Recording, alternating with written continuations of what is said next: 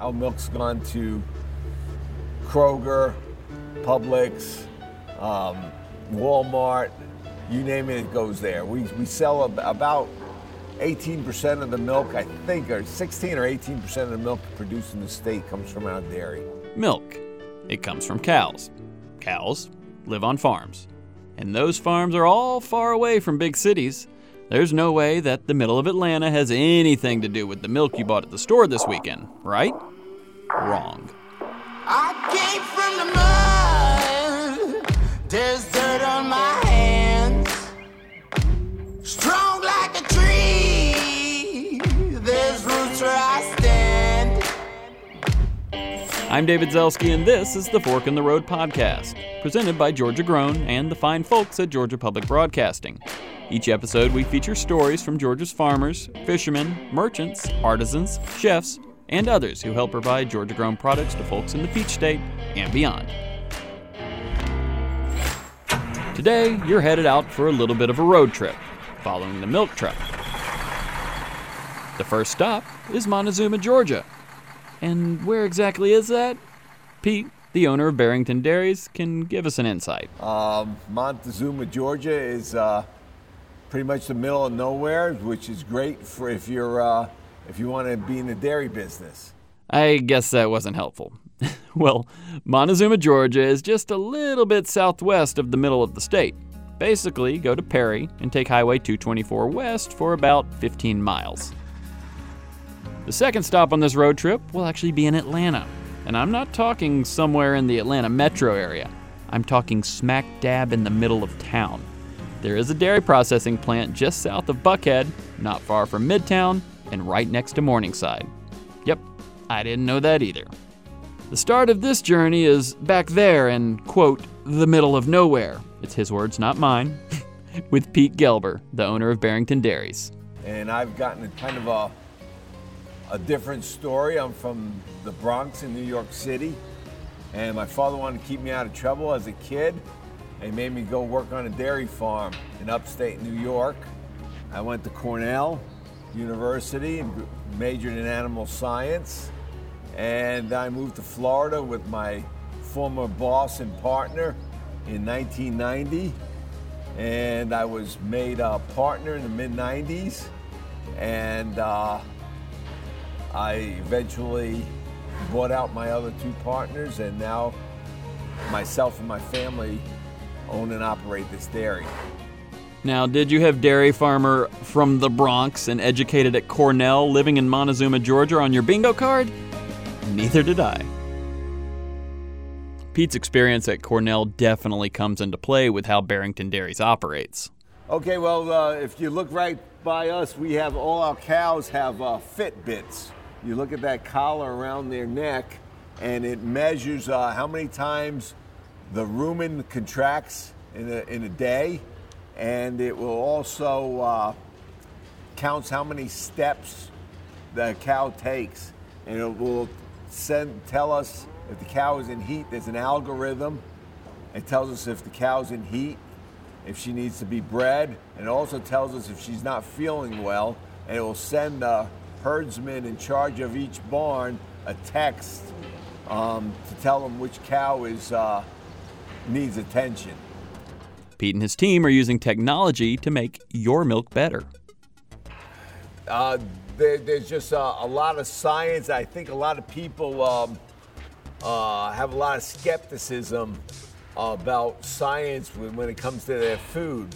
They everybody uses science uh, to live longer, and we use science to drive a better car, a safer car. And I think the science in food is, for the most part, is, is a tremendous thing. And uh, we have billions and billions of people in this world, and we need to feed them. And we can do it as long as we have our science to do it.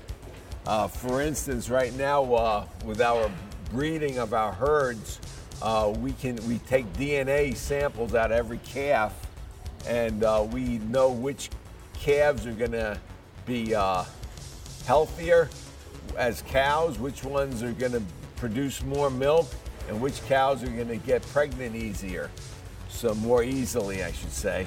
Uh, and things like this. It, so without with less antibiotics and uh, and uh, le- less um, interference, we can make more milk from a healthy cow just because we know which cows are going to be the healthy ones to raise. The cows seem pretty happy here. They seem to be enjoying themselves in this environment. Why is that? So uh, I always say there's uh, three kinds of cows, three kinds of uh, you got uh, you got the Hilton, you got the Motel Six, and then you got the cow that has to sleep under the bridge. So uh, we try to make our cows give them the Hilton experience. If you can see behind me, we have these cows. They can walk around and uh, they can eat whenever they want to, drink whenever they want to, and they lay in a sand bed, which is the gold standard. It's like going to the beach. You lay in the sand, you don't lay in the grass. And uh, the other thing is, is they're out of the weather. So the same people that uh, sometimes you have these animal rights activists, the same ones that want you to keep your, your dog in the house on a cold night or a hot night, uh, want the cows to be outside in the rain and the sleet and the hot weather all the time. So we believe that we do a better job keeping our cows in and we care for them. They walk on rubber rubber mats all the way to protect their feet and uh, they reward us by producing a lot of milk. Right now, this herd right here is averaging over 12 gallons a day, and uh, it's because they're very comfortable. One of the most important reasons uh, I enjoy my uh, job is you get to wear a lot of different hats, and uh, the science part's always fascinated me. Uh, a cow is a ruminant animal, and uh, it's there's also some art, not just pure science in feeding a cow. And uh, we have to take care of these cows and we have to keep them healthy. We got to keep their feet trimmed. And uh, we have, my wife's a veterinarian, and we have uh, five other veterinarians on staff at all times. And uh, so we, we feel that we can do, uh, have expertise to take care of our cows that uh, a smaller herd doesn't have. Barrington Dairies takes very good care of their cows, and they need many vets on staff because there are a lot of babies being born at the dairy. Yes, we, uh, we have every cow has a baby every year, so we have uh, over 12,000 babies get born. So if you do the math, it's, uh, it's a lot a day. So uh, depending on the time of year, it uh, goes from anywhere from about 55 to 25 a day. So it's uh, the guys, we have somebody taking care of the maternity ward. In fact, we have two people there 24 hours, seven days a week. And it's uh, very important that that, that cow gets uh, special care that 24 hours before and the 24 hours after she calves. And same with the calf. The calf needs to get uh, colostrum in her, which is the mother's first milk, which is a lot of antibodies. And it, uh, a calf that gets off to a good start ends up having a better life than a cow that gets off a calf that gets off to a poor start. Same as the way it is in your, in humans. So it's uh, if you get off to a good start and go to a good school, you're probably going to be a successful person. So, so the calves need uh, need uh, extra extra care. And you can actually meet a baby cow from Barrington Dairies at the Georgia National Fair in Perry. This is correct. We our cows uh, we supply the cows for the baby barn at the Georgia Fair, which is just 15 miles down the road. They asked me to do it several years ago, and we gladly help out. And being that it's a large farm, it's easy for us to get cows that are going to calve that day because we have 30, 40 cows calving a day. Very good. Tell me about where your milk goes. Okay, so we sell our milk to a co-op called uh, Dairy Farmers of America.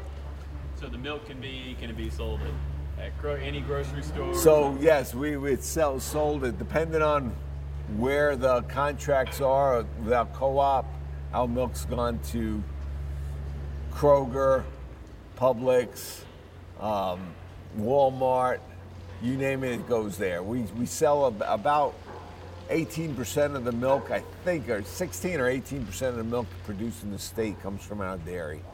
That's neat for people to know. You know, I don't think a lot of people when they go to Kroger, when they go to Publix, realize they're getting Georgia milk. Right. That's very, very, very true, and uh, and it, it's close, and uh, it takes us right now about two and a half hours. We make a load of milk, and uh, I remember when I was a kid, it used to take us every three days. We'd uh, send a pickup truck of milk cans in to uh, get processed. So uh, there's a different meaning to farm fresh now than it was uh, 50 years ago. With those numbers, that baby cow you saw at the Georgia National Fair a few years ago might have made the milk you poured in your coffee this morning. That's kind of neat. Speaking of numbers, Pete mentioned each cow has a calf every year for a total of 12,000 per year. So that means they have 12,000 cows on the dairy, and those cows are producing on average 12 gallons of milk each day. That's 144,000 gallons of milk, or about 18 tanker trucks full.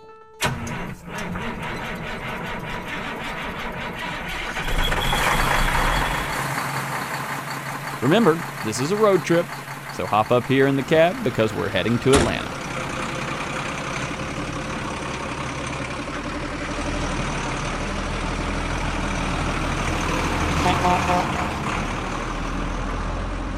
The next stop is Centennial Farms Dairy, smack in the middle of Atlanta. We're less than four miles south of the high end shopping in Buckhead, about six and a half miles north of Mercedes Benz Stadium, just off Cheshire Bridge Road in Atlanta. This is where the milk from Barrington Dairies is processed.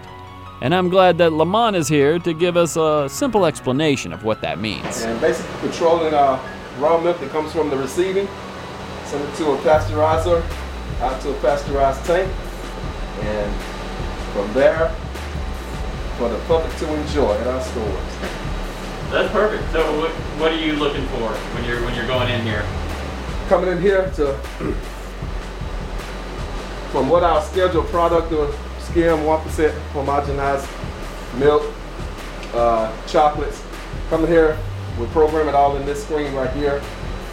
How many of the gallons is on our schedule, and we will uh, input that information on the computer and basically go from here to the whatever pasteurized tank throughout the plant that we uh, selected to go to, and we'll just watch it until it's finished. Then we'll get a uh, final check, make sure that we have our butter fats within the required range, and we'll release it to the lab. And from there, they'll release it to the uh, pro- uh, filler operators to put it in the bottles. To make sure that you and I are on the same page, let's take a quick look at the International Dairy Foods Association website. The original method of pasteurization was vat pasteurization, which heats up milk or other liquid ingredients in a large tank for at least 30 minutes. It is now used primarily in the dairy industry for preparing milk, for making starter cultures in the processing of cheese, yogurt, buttermilk, and for pasteurizing some ice cream mixes. The most common method of pasteurization in the United States today is high temperature short time HTST pasteurization, which uses metal plates and hot water to raise milk temperature to at least 161 degrees Fahrenheit for not less than 15 seconds, followed by rapid cooling. Remember back on the farm when Pete said this about science? Uh, there, there's just uh, a lot of science. I think a lot of people um, uh, have a lot of skepticism about science when, it comes to their food. They everybody uses science uh, to live longer. We use science to drive a better car, a safer car. And I think the science in food is, for the most part, is, is a tremendous thing. And uh, we have billions and billions of people in this world, and we need to feed them. And we can do it as long as we have our science to do it. Well, Muhammad is using some of that science in the lab at Centennial Farms. This is called the somatic cell machine, where it counts like how many uh, butter fat, how many cells is in the is in the milk, and this is where we tested at. Miss Deborah is working on that milk right now, and you can see that. This is the lactoscope, where we check uh, the butter fat of the milk and everything. And this is the Horiba, which, which takes the uh, the uh, homo- homogenize of the milk. Right here we have the micro room. This is the micro room. This is where we incubate everything. Like to see it. This is the blades that's done. This is the stress SPCs. They'll be read tomorrow. This will be read the day after.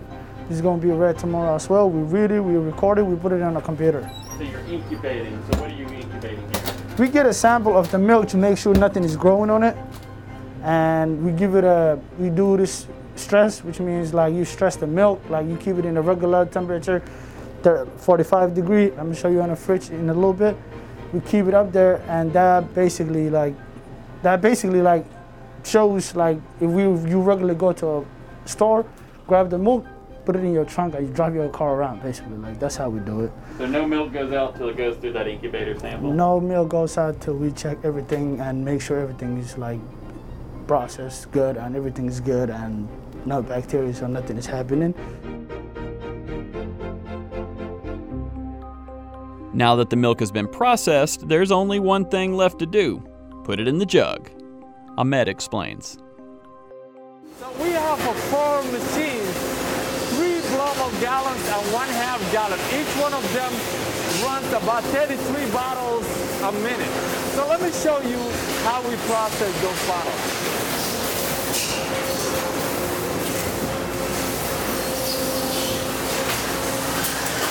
So, yeah, one, uh, so each bottles we made from the resin small resins, they come through the lines, and here is the mold.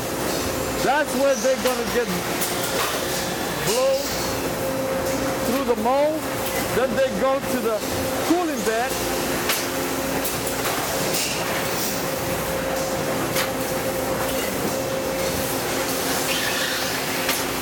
Once they go to the cooling bed, they're gonna come down here they're gonna go through the trimmer. So let me show you. It has an angel wing, flag, and tail. So in the process of trimmer, we're gonna take it off the tail, take the angel off, and the flag. So you can see the gallon.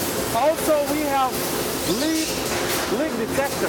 It blows the air and see if there is any leak on the bottom. If it's bad bottle, we're gonna recycle again. So let me show you. It's so loud in there. But as you should have been able to hear from Ahmed, the milk jugs start out as small pieces of resin. They then go through that super loud blow molding process, they're trimmed, and then filled with delicious fresh milk. Now, it's on to the truck, out to the grocery store, and into your morning coffee, bowl of cereal, or homemade milkshakes. For more stories like this one, you can watch A Fork in the Road on GPB TV or anytime on the gpb.org website. That's where you'll also be able to listen to and subscribe to this podcast or download it on your favorite podcast platform. I'm David Zelski. Thanks for listening to A Fork in the Road.